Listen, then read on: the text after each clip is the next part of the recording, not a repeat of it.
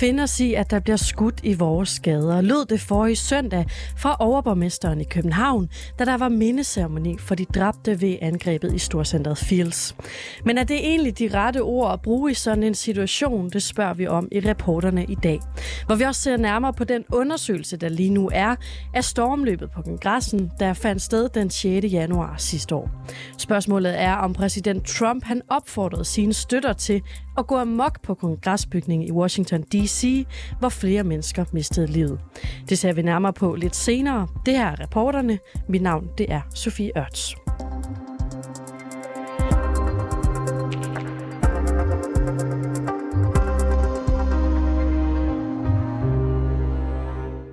Priserne på varerne i supermarkedet, de stiger og stiger. Rent faktisk så ser vi lige nu den højeste prisstigning i forbrugerindekset, altså den gennemsnitlige pris på de varer, vi alle sammen bruger i hverdagen, siden 1983, det viser nye tal fra Danmarks Statistik. Og det betyder altså pressede økonomier hos øh, danskerne rundt omkring i landet. Og derfor så skal momsen på fødevarer sænkes, det mener du, René Christensen. Godmorgen. Godmorgen. Du er næstformand for Dansk Folkeparti og også formand i Miljø- og Fødevareudvalget i Folketinget. Hvorfor mener Dansk Folkeparti, at momsen på fødevarer den skal sænkes? Det er der flere grunde til, og jeg synes, der er sådan et vindue nu, hvor man kan diskutere det. For det første, så kan man sige her, den, øh, den situation, vi står i nu, så er det jo sådan, når en pakke smør, den er stedet næsten 10 kroner, så stiger momsindbetalingerne til staten jo faktisk med 2 kroner. Så det vil sige, at de 2 kroner havde vi jo egentlig ikke forventet at få ind i indtægter. Så det burde vi i hvert fald kunne sætte momsen ned med. Og så egentlig på den lange bane, så skal man jo huske, at vi har jo en moms på 25 procent øh, på fødevare i Tyskland, er den eksempelvis kun 7. Og det betyder jo, at øh, Danmark er et langt, langt dyre øh, land, også at være turist i, og derfor har turistbranchen og restaurationsbranchen jo gennem mange, mange år spurgt ind til, om vi skulle have en differentieret moms. Og det vil vi gerne diskutere nu. Så det handler ikke bare om danskernes private økonomi, det handler faktisk også om turismen? Jamen, det handler egentlig om Danmarks økonomi. Øh, lige nu handler det meget om danskernes økonomi, altså den økonomi, der er her i hverdagen. Men på den lange bane, der mener vi også, at øh, vi bliver mere og mere, øh, eller vi bliver mindre og mindre konkurrencedygtige i forhold til vores turisme, og det er faktisk en udfordring. Men hvorfor er det netop det her med at sænke momsen, der er den bedste måde at give en øh, økonomisk håndsrækning til danskerne på? Fordi at øh, det rammer alle på, på lige måde. Altså om du har en stor indkomst eller en lille indkomst, altså om du er folkepensionist eller direktør, så drikker man jo ikke mere mælk, om man er den ene eller anden, eller drikker mere kaffe, eller så videre, så videre. Og derfor så vil det også ramme socialt fuldstændig rigtigt. Altså hvis øh, regningen hen i, i, hos købmanden, den bliver en 10-15 procent billigere, jamen så bliver det jo for os alle sammen, og det betyder også, at den rammer rigtigt. I Danmark der betaler vi jo en øh, moms på øh, 25 procent, der kommer oven i prisen på øh, alle vores varer. Og det du taler om her, det er altså en situation, hvor vi skulle sænke momsen på en bestemt varegruppe, nemlig fødevarer.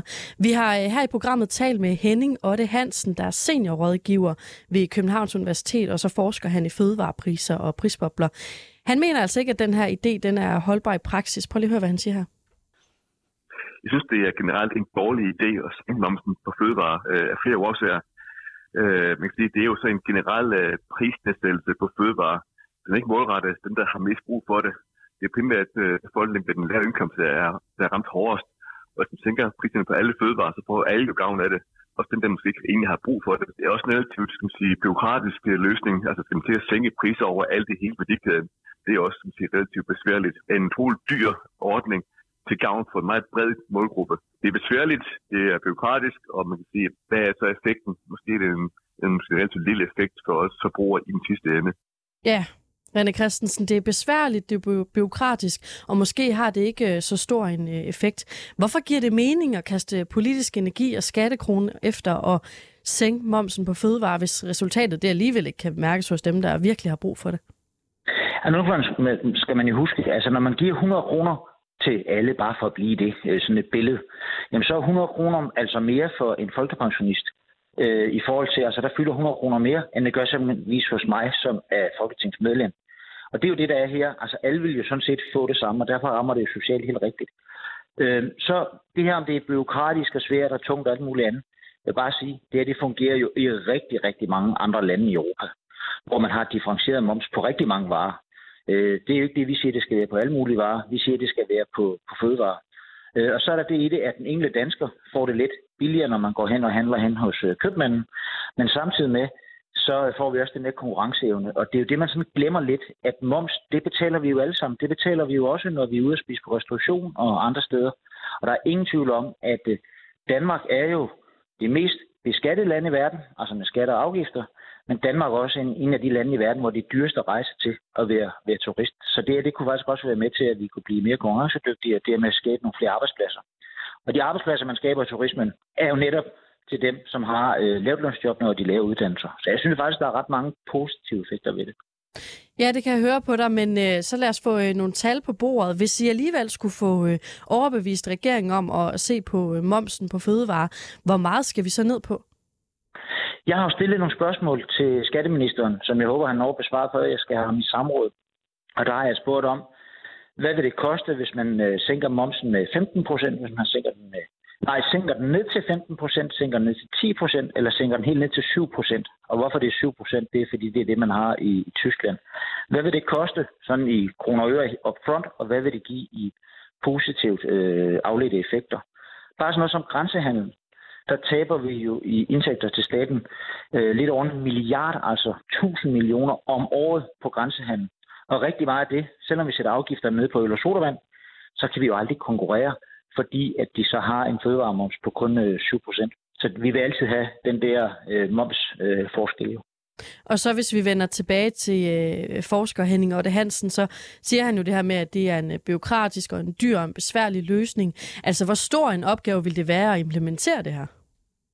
Jamen, der mener vi jo helt klart, at man skal, man skal ikke ud og opfinde den dybe tallerken. Der skal man tage nogle modeller, vi kender fra andre lande. Man kan tage fra Tyskland, man kan tage fra Spanien, man kan tage ja, fra alle de lande, som har en differentieret moms, og så sige, hvad er det for et system, I har sat op, øh, og så tage den bedste model. Altså, vi skal ikke lave sådan et IC4-tog en gang til, fordi vi skal kigge på differentieret moms. Vi skal lige høre endnu et klip fra Henning Otte Hansen. Øh, han fortæller nemlig også, at selv hvis nu, at man går ud og sænker momsen, så er det altså ikke sikkert, at vi som øh, forbrugere kan mærke det på prisen i køledisken. Det er faktisk typisk, at man ikke får den der fulde effekt bragt ud i, øh, i forbrugerledet at der er en lang, vis form for skal man sige, træhed. Det tager lang tid, før man ligesom får den der prisnedsættelse ført ud i forbrugerledet. Vi kan også se, at hvis man tænker momsen, øh, det er ikke sikkert, at man får den der prisfordel øh, praktisk ud i køledisken. René Christensen, hvad siger du til det her? Jamen, så påstår han jo, at der ikke er konkurrence, og der nærmest er karteldannelse. Det er jo simpelthen ulovligt. Altså, det er jo ulovligt, hvis øh, forskellige producenter aftaler med hinanden, hvad varer skal koste. Altså, hvis det ikke slår igennem, så er det jo fordi, der ikke er konkurrence. Så vil det sige, at man kan tage en højere pris, end, end hvad markedet egentlig skulle gøre. Altså, det, mm. vil det, det vil det jo betyde. Altså, og der er jo konkurrence i Danmark. Og hvordan vil I sikre, at det modsatte ikke kommer til at ske? Jamen altså, det, det, altså vi har jo, hvad hedder det, det offentlige enheder, som, som simpelthen kontrollerer, om der er konkurrence. Altså det har vi jo vi har haft store udfordringer med sådan noget som banker eksempelvis. De ligner jo meget hinanden. Øh, men vi har ikke haft de samme udfordringer, hvad hedder det, på, på dagligvareområdet. Men der er selvfølgelig nogle steder, hvor, øh, hvor konkurrencen altså hele tiden skal holde øjes med. Men altså, jeg vil sige, når vi har sænket afgifterne på øl og sodavand eksempelvis, så har vi altså set det slået igennem lige med det samme. Altså, der gik ikke øh, der gik ikke to dage fra, det vi at sætte afgifter ned, dengang vi, øh, vi lavede det på, på sodavand, hvor man så lige pludselig så kunne man købe halvanden liter sodavand til, til 10 kroner. Altså det slog igennem lige med det samme. Og det var så afgifter. Og om det er afgifter eller om det er moms, det er vel formodentlig det samme. Og det er jo sådan noget som øh, hakket oksekød, i en pakke smør eller olie, som er nogle af de ting, som er steget i prisen her øh, på det seneste. Rent faktisk så er priserne ikke steget så meget øh, siden øh, 1983, som de gør lige nu. Hvorfor mener du og Dansk Folkeparti ikke, at danskerne kan komme igennem den her periode med fødevareprisstigninger ved simpelthen bare at spænde bæltet lidt ind og, og købe flere kartofler og spare lidt på kødet? Det kan man måske også i en kort periode. Øh, nu ved vi ikke, hvor længe det her øh, det kommer til at vare. Jeg tror desværre, det kommer til at vare længere tid, end mange regner med. Altså, fordi det her det er jo ikke et, et fænomen, der er i Danmark. Det er jo noget, der er sådan set i hele, i hele verden. Øh, så, så derfor er, der, er vi nødt til at gøre noget på den korte bane. Men, også bare for at være helt ærlig, vi bruger det også lidt til løftestang for at gøre det på den lange bane. Altså, man kan sagtens gøre noget på den korte bane, og så sige, at resten af 22 kunne man gøre et eller andet øh, sænke momser eller afgifter. Men vi vil jo sådan set gøre det på den lange bane, også, så vi får den der konkurrenceevne i forhold til, altså, at mad i Danmark sådan set bliver billigere, og det betyder jo også, at det bliver billigere at gå ud og spise osv., og, og så bliver vi mere konkurrencedygtige. Så vi bruger også, hvad skal man sige, du bruger situationen til at, at løfte debatten omkring differentieret moms. Kommer I til at tage det her med ind i valgkampen? Oh, det, det, man kan jo tage alting ind i valgkamp. Det er i hvert fald noget, vi mener. Øh, så hvis vi bliver spurgt om det, så mener vi også det samme, når der, når der er, er valgkamp. Øh, selvfølgelig gør vi det. Øh, men, men jeg tror også, at nu har du fået en, der var kritisk imod det. Hvis du har taget nogen fra hotel- og restaurationsbranchen, så er jeg sikker på, at de vil være rigtig positive over for det. René Christensen, tak fordi du var med her til morgen. Tak fordi jeg måtte. Næstformand for Dansk Folkeparti.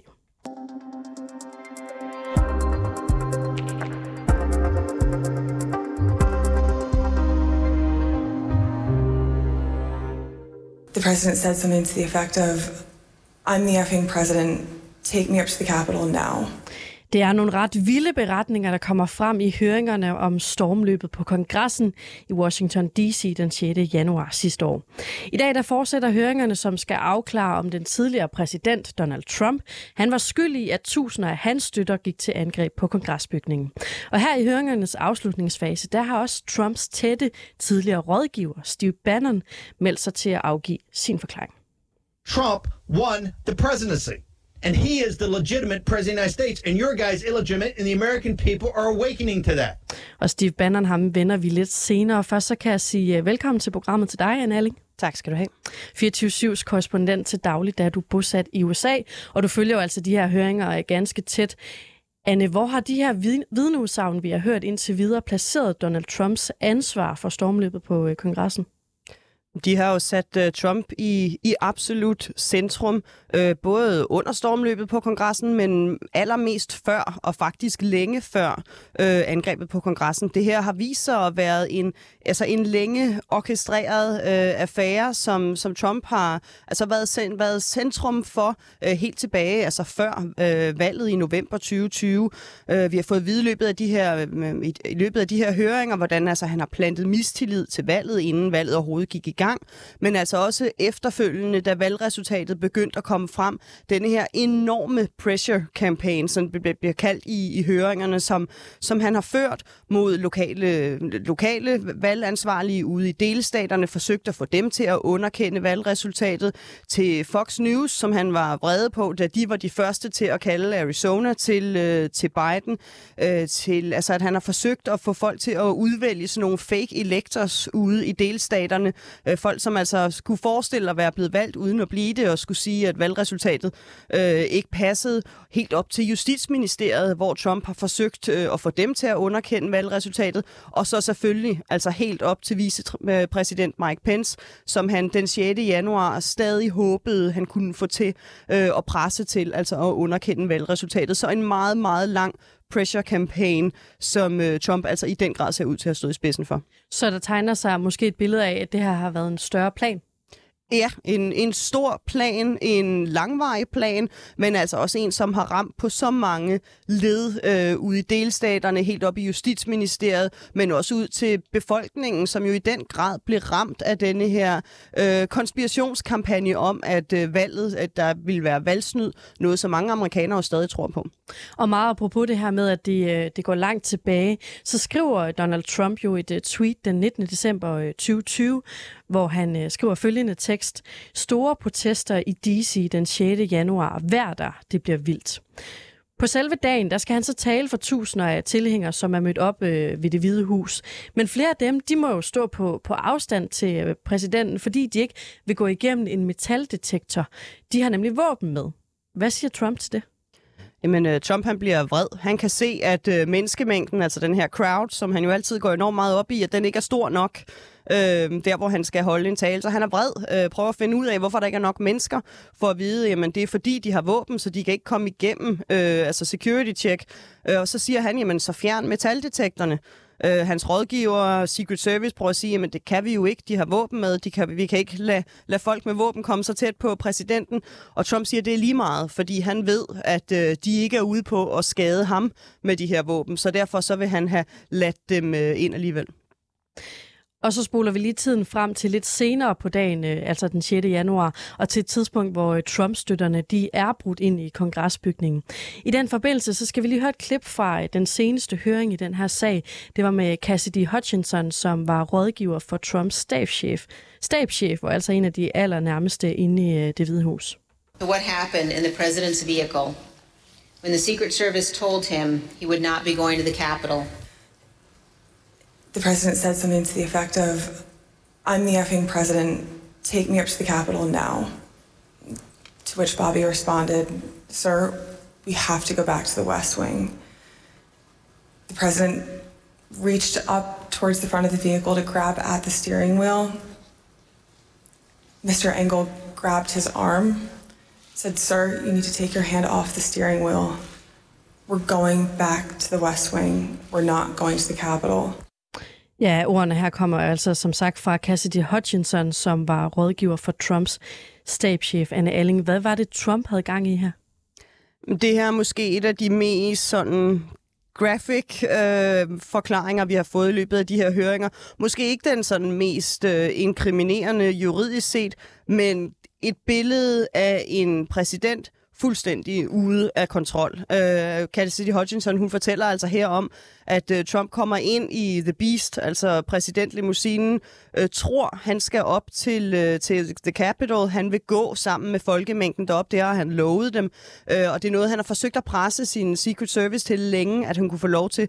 Men de siger altså til ham, det går ikke. Du kan ikke som præsident få lov til at gå med den her vrede og bevæbnede øh, folkemængde og så bliver Trump altså rasende. Øh, vi hører, hvordan øh, Cassidy Hutchinson fortæller, at han langer ud efter, efter rettet i, i bilen, og også altså, hvordan han langer ud efter en af sine egne Secret Service-agenter, øh, banner. Øh, så i det hele taget et, et billede af en præsident, som altså fuldstændig har mistet besindelsen og er så fokuseret, så forhippet på, at han vil sammen med den her folkemængde gøre, som han har lovet, at han vil op og være med, og vi ved så ikke, hvordan med, men altså, at han vil helt op til, til kongresbygningen. Det er et, øh, et meget, meget voldsomt billede, som ligegyldigt, hvad det vil have, det her specifikke billede betydning for en eventuel retssag eller whatever, så giver det stadig et, øh, et billede af en præsident, som mange, mange amerikanere er fuldstændig rystet over. I dag der ved vi jo, at øh, Donald Trumps oprindelige plan, nemlig den her plan om at forhindre øh, magtoverdragelsen til Joe Biden, den lykkedes ikke. Men hvor tæt på kom vi egentlig? Meget tæt. Øhm, og det er også det, som de her høringer viser. Øhm, alle har måske har jo set i, i bidder, øh, hvad der er sket i det seneste ja, mere end et år, hvor man har fulgt denne her sag. Men her der får man altså at vide, hvor tæt øh, det her var på at lykkes for Trump. Øhm, men altså, hvordan også igen og igen, at det er noget, der er blevet stoppet af enkeltpersoner, af de valgansvarlige ude i delstaterne, som siger, at det her vil jeg ikke være med i. Rusty Bauer, som er en valgansvarlig i Arizona, fortalte sådan med tårer i øjnene til høringen over, hvordan han var så forbløffet over, at præsidenten kunne stå og bede ham om simpelthen at bryde med forfatningen, og han følte sig så presset, af hans aller, aller øverste chef, præ- øh, præsident Trump, men valgte altså at sige fra alligevel. Øh, Justitsministeriet, hvor de forsøgte, Trump forsøgte at indsætte en ny justitsminister, altså fuldstændig i 11. time, men hvor at resten af Justitsministeriet sagde, det vil vi simpelthen ikke være med til, og hvis du gør det, så siger vi alle sammen op. Og så til sidst selvfølgelig i slutningen Mike Pence, øh, som kunne have haft det sidste ord, men som alligevel valgte at sige, det her det har jeg ikke øh, lov til. Han havde mange rådgivere til at, ligesom at pille helt ned i paragraferne om, kan jeg virkelig gøre det her, konkluderet, at det må han simpelthen ikke. Vil du ikke lige prøve at uddybe det her øh, pres, der har været på, øh, på Mike Pence i de her timer op til, at man ligesom skulle godkende øh, valgresultatet? Jo, det er jo et pres, som har foregået langt inden den 6. januar, hvor øh, Trump han for eksempel stod på rallies øh, og sagde, at nu håber vi, at Mike Pence han vil gøre, som vi gerne vil have ham til. Vi kan jo godt lide ham, men vi vil lide ham noget mindre. Det er sådan en, altså nærmest sådan en mafia-måde at tale på med sådan nogle indirekte trusler. Øh, men, men vi ved også øh, fra høringerne, at Trump har talt direkte med Mike Pence og med hans rådgivere øh, og hans stabschef for at forsøge at få ham til at, at gøre det her. Og ligesom hver gang, at der er rådgiver, der har sagt, jamen det må han ikke ifølge forfatningen, så har Trump bare faret det til side og sagt, gør det, gør det alligevel. Øhm, og så ved vi fra blandt andet Ivanka Trump, som også har vidnet, at på dagen den 6. januar, altså om morgenen, inden øh, at det hele gik løs, jamen der ringede øh, Trump til øh, Mike Pence fra det ovale værelse, hvor blandt andet Ivanka Trump var til stede og var meget, meget hissig bandede og svoglede, kaldte ham for en wimp, kaldte ham for en pussy. Altså sidder og sviner sin vicepræsident til, for at, øh, at han ikke vil gøre, som, øh, som Trump siger. Hvad er Trumps øh, egen forklaring, eller måske eget forsvar, i forhold til de ting, der er kommet frem under de her høringer? Det ser faktisk ud som om, at Trump han er, ligesom allerede har startet, eller i hvert fald forbereder sig på et forsvar til en, til en eventuel sag. Uh, han udgav et, uh, et 12 sider langt offentligt brev i, uh, i sidste måned, hvor han altså totalt afviser, hvad der sker, men samtidig holder fast i øh, i, at han mener, der har været valgsnyd. Og det er der rigtig mange, der mener, at det ligesom er hans og hans øh, advokaters strategi, at han vil blive ved med at holde fast i, at han tror på, at der er sket valgsnyd. Og derfor alt det, han gjorde, jamen det gjorde han i quote on quote, altså bedst, bedst mening for landet, at han bare forsøgte at bevise valgsnyd, han bare forsøgte at forhindre, at det her fake valgresultat, som han mener det er, ikke blev, blev godkendt. Det lyder til, det er ligesom, at det, der er Trump og hans, og hans holds forsvar, og gør det så svært som muligt for Justitsministeriet, som jo er dem, der skal føre en sag, øh, hvis de gør det, øh, og bevise, at Trump han ligesom vidste, at han gjorde noget forkert. Ja, det er ikke ligefrem, fordi han har ændret øh, retorik. Det kan man ikke sige, nej. Og så lad os lige se fremad til noget, som øh, jeg personligt har øh, glædet mig meget til, øh, nemlig Steve Bannon, Trumps tidligere toprådgiver, som nu har sagt, at han er klar til at, at lade sig afhøre i, i kommissionen. Hvilken rolle kommer han til at få? I princippet, jamen, så kan han jo få en fuldstændig central rolle. Øh, Steve Bannon var ikke øh, arbejdede ikke officielt for Trump øh, lige inden og under den 6. januar, men han er jo stadig altså i den grad øh, en af hovedstrategerne bag hele altså personen Trump, og vi ved, at han i den grad har visket Trump, øh, men altså også Roger Stone, Rudy Giuliani i ørerne øh, før, under, efter øh, den 6.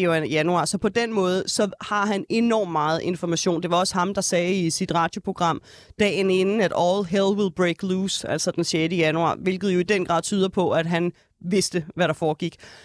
Spørgsmålet er, hvad han vil sige, hvis han så vidner. Øh, det er ham selv, der er kommet ud og sagt fra, altså fra fuldstændig at have nægtet til, at jo, nu vil han gerne vidne, og han vil faktisk også helst have en offentlig høring, altså en tv-transmitteret høring. Øh, og så har man fundet ud af, at det faktisk er Trump, der har bedt ham om at vidne. Øh, Trump øh, har sendt ham et brev og sagt, at nu er det tid til, at han, ligesom Steve Bannon, kommer ud og fortæller sandheden. Så han kunne, hvis han talte sandt, sikkert øh, altså levere en, en mange, mange afgørende detaljer. Men spørgsmålet er, om det her ikke mere øh, er endnu et, øh, altså en, en Steve Bannon-ting, altså ham, der vil forsøge at gå ind og skabe endnu mere mistillid, som der jo i, i forvejen er til øh, udvalget, og altså skabe mere splid og på en eller anden måde gå ind og, og tale øh, Trumps sag. Og så spørgsmålet til en øh, million dollar her til sidst. Kommer Trump til at blive straffet for øh, stormløbet på kongressen den 6. januar? Jeg tror ikke, jeg er, jeg er dommer nok til at sige, om han bliver straffet, men jeg tror, vi kan sige, at vi er meget, meget tættere på en retssag, end før øh, de her høringer de startede. Øh, der er kommet så mange nye detaljer ud, så det som vil være en stor hjælp, som er en stor hjælp for Justitsministeriet i deres efterforskning, men også udad til har tegnet så ødelæggende et billede for Trump. Øh, ikke for dem, der holder af ham, det vil de blive ved med at gøre, men for, for resten af USA og også for omverdenen. Så Justitsministeriet står i en situation nu, hvor det synes så tydeligt, at Trump altså har, og der er også mange dommere, der har været ude og sige, at når de kigger på de her afsløringer, jamen så ser det altså ud til, at der er, at der er foregået noget kriminelt. Så det bliver sværere og sværere for Justitsministeriet ikke øh, at tage denne her sag op. Men altså, der har jo aldrig været en sag som denne her mod en tidligere præsident. Det er fuldstændig uhørt. Så derfor så står Justitsministeriet jo også altså, ikke på bare bund, men det her det er ikke noget, man har oplevet før, og man kender ikke konsekvenserne af øh, og, altså, at dømme en, en tidligere præsident. Så det er en kæmpe, kæmpe beslutning, Justitsministeriet står overfor lige nu. Anne Alling, tak fordi du var med her til morgen. Velbekomme. 24 korrespondent i USA. Og så kan jeg lige tilføje, at høringerne om stormløbet på kongressen, de forventes at blive afsluttet i løbet af juli måned, og en rapport med hensigt om at placere et ansvar i det her forløb bliver udgivet til efteråret.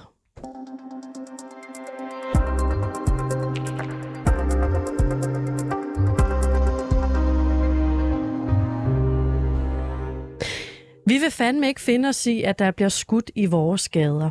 Vi skal ikke lade os intimidere. I aften viser vi alle dem, der ser med, at vi er klar til at forsvare vores værdier. Det er nogle af sætningerne, der kom frem under den socialdemokratiske overborgmester i København, Sofie Hestop Andersens tale ved mindehøjtidligheden for offrene i Fields forrige mandag. Men det var altså ikke alle, der synes, at de her ord de var særlig velvalgte. Det er blandt andet dig, der ikke synes det, Pernille Darling Rasmussen. Godmorgen. Godmorgen. Du er speciallæge i børne- og ungdomspsykiatri på Privathospitalet i Heimdal. Og du blev fortørnet over at høre øh, overborgmesterens tale, fordi du mener, at hendes retorik den er krigerisk. Vil du ikke prøve at uddybe det? Jamen, det mener jeg, fordi når hun siger ting, som vi vil fandme ikke finde os i, og når hun opfordrer til, at vi ikke skal lade os intimidere, og taler om, hvor fantastisk en by København er, med værdier, som skal forsvares, så skaber hun på en eller anden måde et fjendebillede, som vi skal være fælles om at bekæmpe. Og hun blander jo alt muligt sammen her. Altså hun kommer også ind på krudtønden, der hedder racistiske motiver og amerikanske tilstande, hvor våben flyder i gaderne. Og det er alt imens, at vi og hun faktisk på det her tidspunkt godt vidste, at der formentlig var tale om en syg mand, der måske desværre ikke havde fået tilstrækkelig hjælp. Og det blev jo i hvert fald meldt ud samme dag, at hans kontakt til psykiatrien skulle undersøges. Og det kan man sige, lige præcis den del er sådan set fint nok, fordi så kan man jo håbe på, at vi får bekræftet de ting, som sundhedsfaglige og patienter og pårørende har sagt i årvis, at der er ikke et sammenhængende og tilstrækkeligt tilbud øh, til psykisk syge mennesker. Så hvem er det, hun gør til øh, fjenden? Ja, problemet er jo, at hun på en eller anden måde er med til at udpege et psykisk sygt menneske til at være vores fælles fjende. Og så forværrer hun i forvejen et stort problem med stigmatisering. Forpersonen for børne- og ungdomspsykiatrisk selskab, Nina Theis Jørgen og jeg, jeg sidder jo også med i øh, bestyrelsen for Børne- og Ungdomspsykiatrisk Selskab. Vi skrev et indlæg til Kristelig Dagblad om, at vi alle på en eller anden måde har fordomme over for psykisk sygdom og psykisk syge mennesker. Og vi ved det eller ej. Og det er en stor udfordring i, at, at det her område er jo mindre håndgribeligt, end hvis du står med et brækket ben. Typisk så vil et menneske med et brækket ben jo ikke få en ændret øh, kontakt til omverdenen, som psykisk syge mennesker desværre ofte har. Og det tror jeg, at mange af os gør, at bliver udtrykket ved. Øh, og derfor så er den største og vigtigste fordom og myter som punkteret omkring syge syge, det er, at de er farlige. En meget lille del kan blive det, hvis de ikke får tilstrækkelig hjælp. Men Sofie Hestorps tale gjorde nærmest det modsatte af at få afmonteret den her myte. Og så forstår jeg godt, når man for eksempel hører en ung kvinde med skizofreni, der siger højt i medierne, at hun faktisk er nervøs ved, hvordan folk vil reagere over for hende. Men hvis vi ser øh, på talen, så øh, hun nævner jo ikke konkret en, en fjende. Kan det ikke handle om at skabe sammenhold efter, at der er sket et øh, forfærdeligt øh, angreb? Altså, jeg synes jo faktisk, at det bliver ret konkret.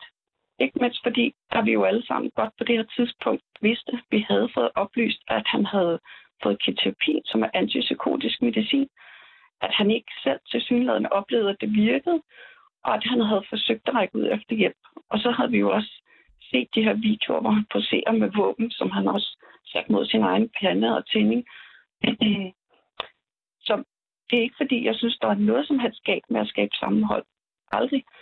Men så, så skab en bro i stedet for mellem dem, som har psykisk sygdom inde på livet, og dem, som ikke er syge. Og lad i det mindste være med at gøre afstanden større. Så hvis vi skulle finde øh, slettelakken frem, øh, hvad skulle der så have været ændret i den her tale, hvis det stod til dig? Jamen, det er lige præcis det, hvad den ikke skulle have indeholdt. Den skulle have holdt sig til at sørge over de mennesker, som har mistet livet. For det er forfærdeligt, uden tvivl. Men uden at piske en stemning op i sådan et lidt misforstået forsøg på at skabe sammenhold. Langt de fleste, som var til stede ved mindehøjtidligheden, øh, mindehøjtidligheden, de har formentlig på en eller anden måde selv haft psykisk sygdom inden for livet. Så hvis Sofie vil fastholde sit statement men om, at vi vil fandme ikke finde os i, at der bliver skudt i de københavnske gader, så synes jeg, at den eneste logiske konsekvens, det er, at alle partier på Christiansborg, de kaster sig over forhandlingsbordet og får flyttet den 10-årsplan for genopretning af psykiatrien fra papir til virkelighed. Du var kort ind på øh, lidt tidligere, at du har hørt fra folk, som føler sig stigmatiseret efter det her øh, angreb, fordi de selv har en psykisk øh, lidelse. Vil du ikke prøve mm. at, at fortælle, hvad du ligesom har oplevet eller har hørt af, af fortællinger eller reaktioner øh, fra de her folk? Altså folk, som selv har psykisk lidelse? Ja. Jamen det er jo øh, for eksempel som det her med, at, at man er farlig.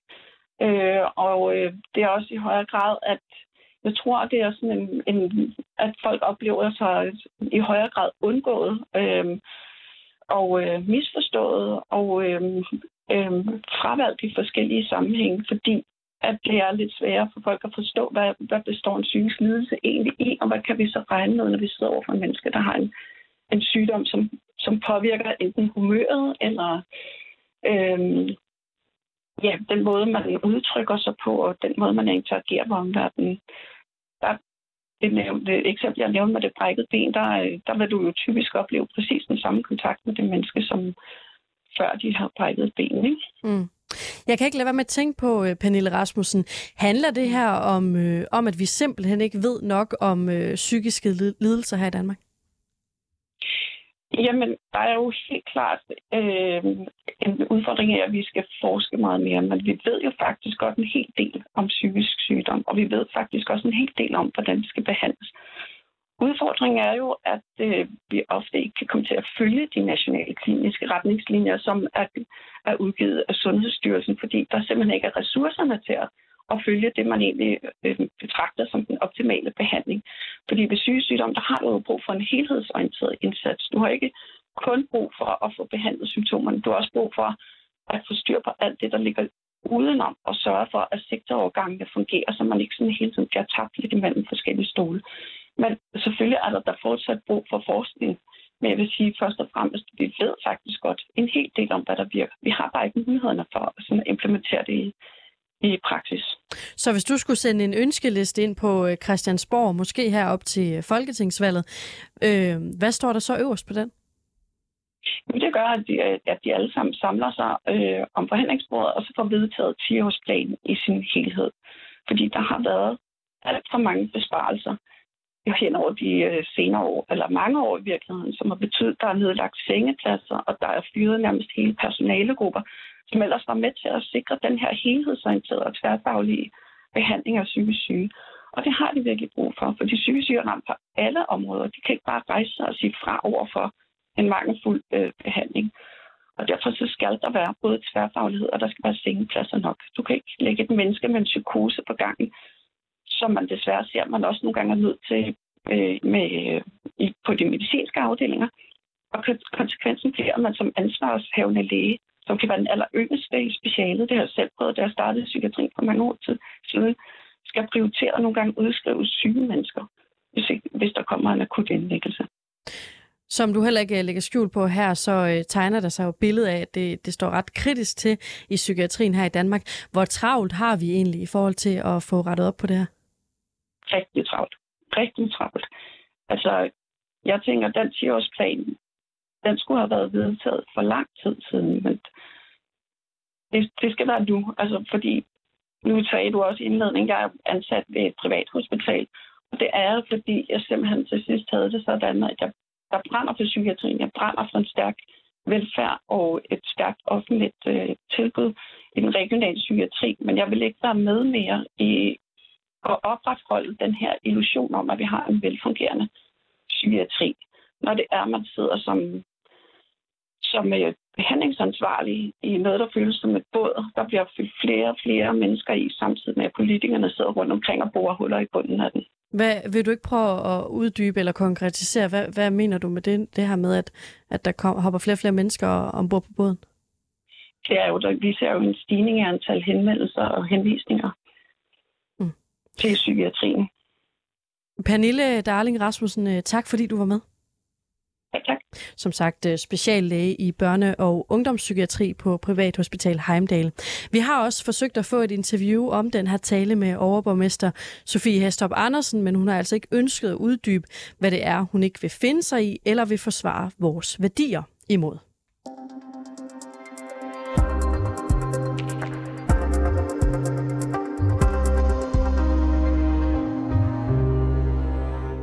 I aften der spiller kvindelandsholdet i fodbold sin anden kamp ved Europamesterskaberne, der lige nu foregår i England. Og som vi også kunne fortælle i reporterne i går, så er det altså ikke fordi, at landskabet buner af roligans og storskærmsarrangementer. Det er faktisk næsten umuligt at finde en byplads med storskærm og landskampstemning. Men måske så er der alligevel lys for enden af spillertunnelen. I Odense der har en af de lokale kvindefodboldklubber nemlig valgt at omdanne byens store plads til EM-zone i aften. Og vores reporter Kasper Buk Petersen, han er taget meget tidligt afsted. Kasper, fortæl mig lige, hvor er det egentlig, du står hen? Ja, jeg øh, står på øh, den her plads bedst sammenlignet med Rådhuspladsen i København. Måske en lidt mindre skala. Den hedder Flakhaven. Det er Odenses svar på Rådhuspladsen.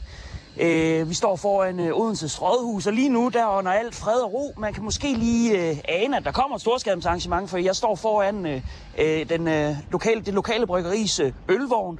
Den øh, skal forhåbentlig og formentlig servere en masse fadøl til en masse danske fynske roligans øh, i aften, når kampen den går i gang. Den mod øh, Finland går i gang øh, klokken 18. Jeg står her sammen med øh, John Bæksted. Du er kommersiel leder i øh, Odense Q, og det er faktisk jer, der øh, har øh, startet det her storskærmsarrangement.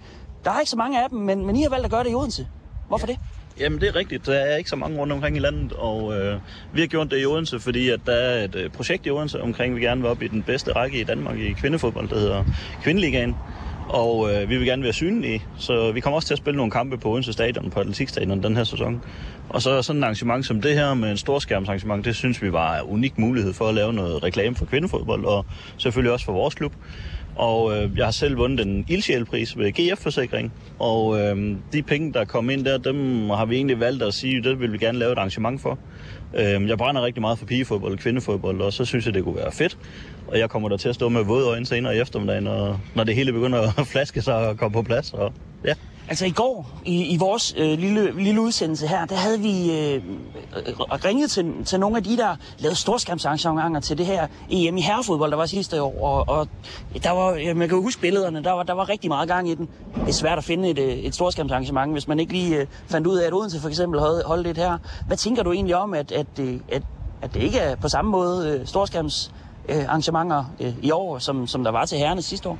Altså man kan se, der sker sindssygt meget i kvindefodbold i øjeblikket, og udviklingen er gået stærkt de sidste, i hvert fald to år, er det gået rigtig, rigtig stærkt. Øhm, så det er da selvfølgelig ærgerligt, men jeg har også en forståelse for det. Øhm, der er lige, jeg tror mange glemmer, der har lige været et kæmpe Tour de France arrangement i Danmark, som har rådet alle overskrifter. Øh, kvinde hjem nu her, det ligger lidt senere på sommeren, end det plejer at gøre. Det tror jeg også har noget indflydelse. Og så tror jeg faktisk, der er rigtig mange, der bare har glemt det lidt øh, i det store mediebillede. Øhm, og jeg synes også, at vi som klubber øhm, i Danmark, pigeklubber, vi har også et stort ansvar. Øh, det er nemt bare at sige, at det er TV2 og Danmarks Radio og DBU, men, men jeg synes faktisk også, at klubberne vi har et ansvar for at gøre opmærksom på, på sporten. Øhm, og det har man måske sovet lidt. Men, men omvendt, er det ikke nu? Nu har der lige været 22.000 mennesker i parken, der har sat rekord til kvindelandsholdet kampe i fodbold. I hvert fald på dansk grund. Er det ikke netop nu, at man skal kapitalisere på den succes? Jo, øh, det kan du have ret i. Og jeg synes også, man, man gør det.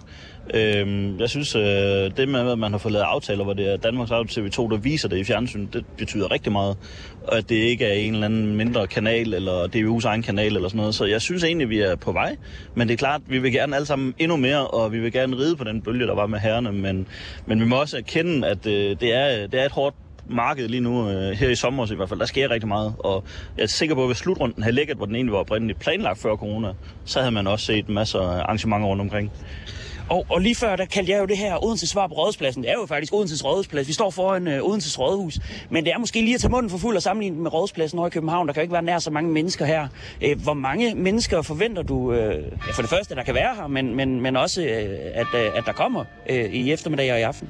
Altså, jeg håber, der kommer rigtig mange fynboere, øhm, og, og jeg håber, at de kommer fra alle byerne på Fyn også, og ikke kun Odense. Fordi øh, det er faktisk sådan, at, at Odense er med som, som et bud på et værtskabsby til et kvinde i 2025. Øhm, og det er sommer, de lå, lå 26 grader i, i dag. Så alle muligheder er det her. Vi lavede det i 2017 faktisk til kvinde-EM-finalen, og der var der lige knap 5.000 mennesker henne. Så det er lidt svar på rørspladsen. Det er den bedste beliggenhed, man finder i Odense centrum i hvert fald. Der kan være, hvad kan der være, 6-8.000 mennesker. Tror du, der kommer en 6-8.000 mennesker? Så har jeg købt for lidt øl. men, men vi har heldigvis også øh, bryggeriet herhen, Gastro, som, som vi har samarbejdet med omkring øh, tingene. Men, men øh, en drøm, det er da øh, et par tusind. Og det er måske endda højt sat i forhold til, hvad man har over i København til deres storskærmsarrangement nu her. Men øh, lad os vise det. Der var jo ikke storskærmsarrangementer her, øh, da Danmark desværre tabte den, øh, den, øh, den første kamp til Tyskland med, med 4-0. Og det er heller ikke som om, at det ligger i pipelinen, at der nødvendigvis kommer noget mod Spanien, som, som bliver spillet her senere på ugen. Hvorfor, hvordan kan det være? Altså, det er, jo, det er jo faktisk mega dyrt at sætte sådan et arrangement op som det her. Øhm, vi snakker sådan en størrelsesorden af 60-70.000 kroner. Øhm, og det er selvfølgelig mange penge for os som frivillig klub. Øhm, men lad os se, euforien kan leve, og det er sådan i Odense, der er vi jo en, øh, vi har en målmand med, øh, Laura Vorsø, og vi har en fys med, der hedder Rikke, Rikke Brink, og der er en tidligere Fynbo, Katrine Weiss, så øh, lad os se, måske, øh, måske det hele eksploderer. Og jeg er da helt sikker på, at hvis, vi kommer, hvis Danmark kommer til semifinal eller finale, så skal der nok være et arrangement igen. Så kan du næsten garantere, at der kommer et lille storskærmsarrangement på Flakhaven i, øh, i Odense, så, hvor vi står. Ja, det, nu skal jeg passe på at ikke tage munden for fuld, fordi det er faktisk sådan, i næste uge, der rejser vi til, på søndag rejser vi til Gotia Cup, til verdens største ungdomsstævne, hvor vi har to hold med, øhm, hvor jeg også selv skal med. Øhm, en turnering, vi har vundet to gange på Ungdomsakademiet, men lad os se, øhm, det er jo eventyrenes by, så hvorfor ikke?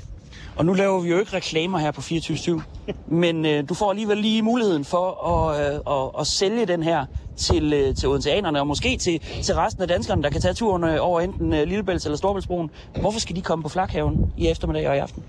For det første, fordi der blev en rigtig, rigtig god stemning. En unik stemning, og som du selv siger, der er ikke ret mange storskærmsarrangementer i Danmark.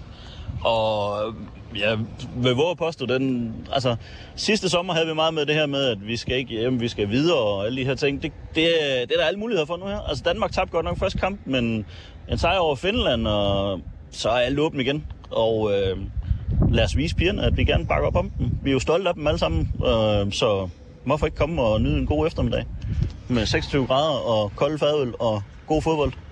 Så er den, øh, ja, øh, hvad hedder det, ja, så er den, så er den givet videre i hvert fald. Øh, øh, der er fodbold på Flakhaven i Odense, som et af de få steder i Danmark, der er der storskærmsarrangement til kampen mellem Danmark og øh, Finland i aften. Vi øh, ønsker jer god fornøjelse her i Odense, og så ønsker vi selvfølgelig også kvindelandsholdet rigtig øh, god fornøjelse og held og lykke derovre. Ja, det er jo fantastisk at høre Jørgen Bæksted fra øh, Odense Q fortælle, at han forventer at stå med øh, våde øjne, når kvinderne løber på øh, plænen i aften. Det gør de kl. 18, og hvis du ikke er så heldig at være i Odense, så kan du altså følge kampen fra Klangbar ved DR-byen i København, eller du kan se den på DR1.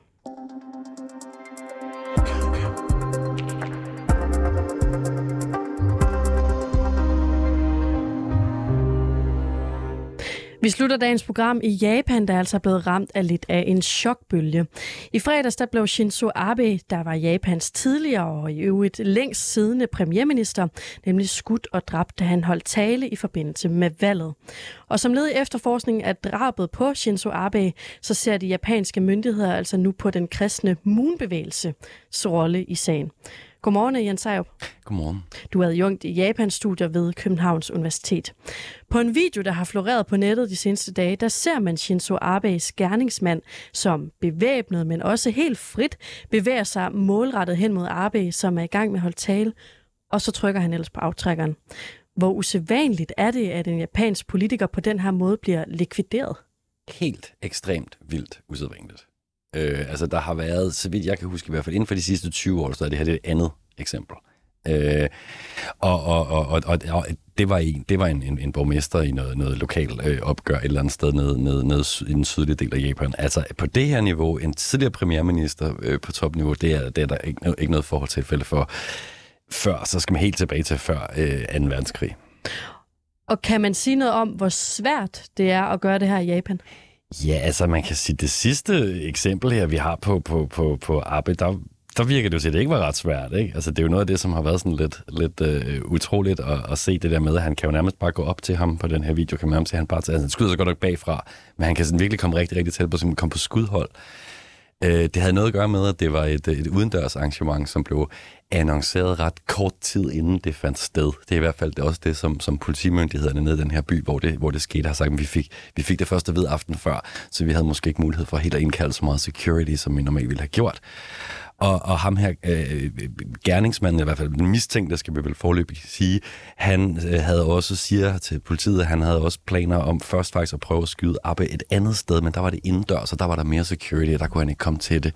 Så det har selvfølgelig også været lidt til en, en, en hvad skal man sige, et spørgsmål om, at Abbe ligesom har været på det forkerte sted på det forkerte tidspunkt der. Øh, og så, og så, men jamen, delvist tænker jeg også, at det har haft noget at gøre med, at man simpelthen ikke har den her tradition for politiske attentater. Så, så sikkerhedsopbuddet har jo, har jo selvfølgelig heller ikke været til, at man regnede med, at nu skulle man faktisk passe på, at den her person kunne blive, kunne blive overfaldet. Hvor øh, nemt er det at få fat i et våben i Japan? Det er meget, meget svært. De har nogle af verdens strammeste øh, øh, våbenregler. Øh, man skal igennem en hel masse forskellige test og prøver, og man skal skyde 95% rigtigt i en eller anden skudtest, og de, de, de skal undersøge ens personlighed og ens relation til sin familie og ens omgangskreds osv. Så, så altså, øh, der, der er meget, meget, meget øh, stramme øh, våbenregler, og man kan sige, at han havde jo også lavet sin pistol selv. Og det er jo, det er jo et, meget godt, et meget godt billede på, hvor vanskeligt det er at få fat i skydevåben ellers i Japan. Og nu har japansk politi som øh, led i den her efterforskning så rettet blikket mod Moon-bevægelsen. Vil du ikke prøve at sætte nogle ord på, hvad det er for en bevægelse? Ja, altså man kan sige, at jeg, jeg har beskæftiget mig med Japan i rigtig, rigtig øh, mange år, og jeg ved egentlig heller ikke så frygtelig meget om Moon-bevægelsen. Det er også noget af det, der gør den her historie sådan lidt mærkelig, at det ikke er en bevægelse, der sådan ellers spiller en stor rolle for det japanske samfund eller japansk politik. Det er, at øh, den her gerningsmand et eller andet mærkeligt sted inde i sit hoved har knyttet en forbindelse mellem den her Moon-bevægelse, som han var meget vred på. Det var vist noget med, at moren havde været medlem, der stadigvæk er medlem af, af, af, den, her, af den her bevægelse, havde doneret en masse penge og var kommet ud i nogle økonomiske problemer, fordi at, at hun, det ved jeg ikke, havde givet så mange penge til den her bevægelse. Det var han vred over. Og så havde han åbenbart knyttet en eller anden mærkelig forbindelse oven i sit hoved, hvor at siden man så åbenbart ikke kan komme til at give sin frustration til kende ved at slå nogen ihjel for, for ledelsen af den her moonbevægelse, så kunne man jo altid gå efter den her premierminister, som mig bekendt ikke har, eller tidligere premierminister, som mig bekendt overhovedet ikke har nogen som helst forbindelse til den her nykristne, øh, sådan lidt sekteriske øh, øh bevægelse.